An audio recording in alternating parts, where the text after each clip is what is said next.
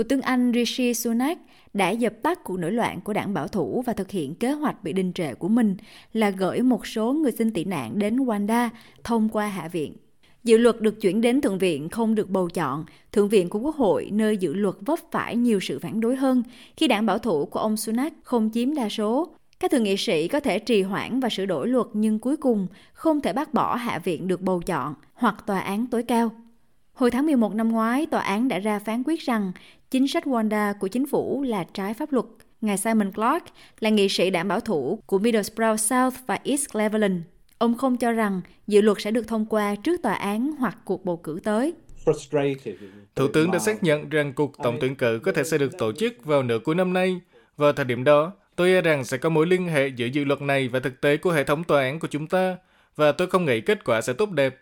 Sẽ có thời gian để thử nghiệm, và tôi e rằng sẽ có lúc để nó thất bại. Chúng ta đang ở giới hạn của cái có thể sử dụng được khi nó liên quan đến cảm xúc của công chúng Anh, và nếu đảng lao động giành chiến thắng trong cuộc tổng tuyển cử sẽ được tổ chức vào cuối năm nay.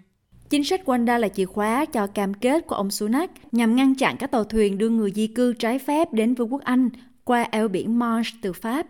Đối với những người băng qua eo biển Manche để đến Anh từ Pháp, nguy cơ phải đến Wanda là một yếu tố ngăn cản họ. Ông Sunak nói rằng điều đó và các chính sách khác đang có hiệu quả.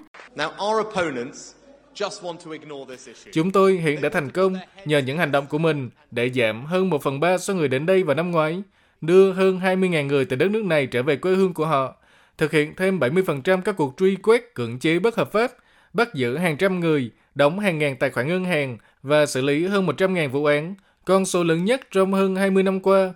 Nhưng ông đang đấu tranh để trục xuất dù chỉ một người về Wanda. Quan chức phụ trách vấn đề nội vụ của đảng đối lập Yvette Cooper đã nói điều này. Là một trò hề, hôm nay và ngày hôm qua, chỉ là một ngày hỗn loạn và tàn sát của đảng bảo thủ. Một thủ tướng không có quyền kiểm soát, trong khi người nộp thuế ở Anh liên tục bị buộc phải trả giá. Các cựu bộ trưởng nội các của đảng bảo thủ, phó chủ tịch ở tất cả các bên xếp hàng để nói với chúng tôi rằng đó là một dự luật tồi tệ. Nó sẽ không hiệu quả nó sẽ không bảo vệ biên giới của chúng ta. Nó sẽ không tuân thủ luật pháp quốc tế. Nó có sai sót nghiêm trọng. Điều duy nhất mà tất cả các đảng bảo thủ dường như đồng ý rằng kế hoạch này đang thất bại. Luật pháp sẽ không giải quyết được và Thủ tướng cũng đang thất bại và họ biết điều đó. Kế hoạch trị giá 400 triệu bảng Anh này của Rwanda dành cho vài trăm người, giống như bộ quần áo mới của hoàng đế và thủ tướng, cùng các bộ trưởng nhập cư của ông ta đang cố gắng xoay sợi dây vô hình nhưng tất cả chúng ta đều có thể nhìn thấu nó. Bộ trưởng nội vụ chỉ khỏa thân đi lang thang quanh căn phòng này, vẫy một hiệp ước nhỏ như một chiếc lá sung để che giấu sự khiêm tốn của mình phía sau. Tôi thừa nhận rằng ông ấy có nhiều sự khiêm tốn để che giấu. Lãnh đạo đảng lao động đối lập Keir Starmer cho rằng chính sách của Wanda chỉ là sự lãng phí thời gian và tiền bạc. Chỉ chính phủ này mới có thể lãng phí hàng trăm triệu bảng Anh cho chính sách loại bỏ mà chẳng loại bỏ được bất kỳ ai. Chỉ chính phủ này mới có thể tuyên bố rằng họ sẽ đưa các chuyến bay lên khỏi mặt đất, chỉ để phát hiện ra rằng họ không thể tìm thấy máy bay. Chỉ có chính phủ này mới có thể ký một thỏa thuận di dời với Rwanda, để rồi cuối cùng lại đưa người từ Rwanda đến Anh.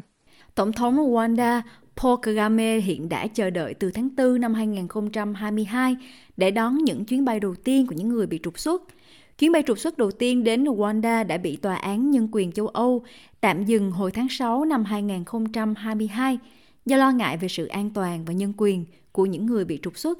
Một trong những mối lo ngại chính là Rwanda có thể trục xuất họ về đất nước mà họ đã trốn chạy. Tổng thống Kagame cho biết nỗ lực thực hiện kế hoạch không thể kéo dài hơn nữa. Ông đã đề nghị hoàn trả cho Vương quốc Anh số tiền 140 triệu bảng mà nước này đã trả theo thỏa thuận và muốn hủy bỏ hoàn toàn thỏa thuận đó.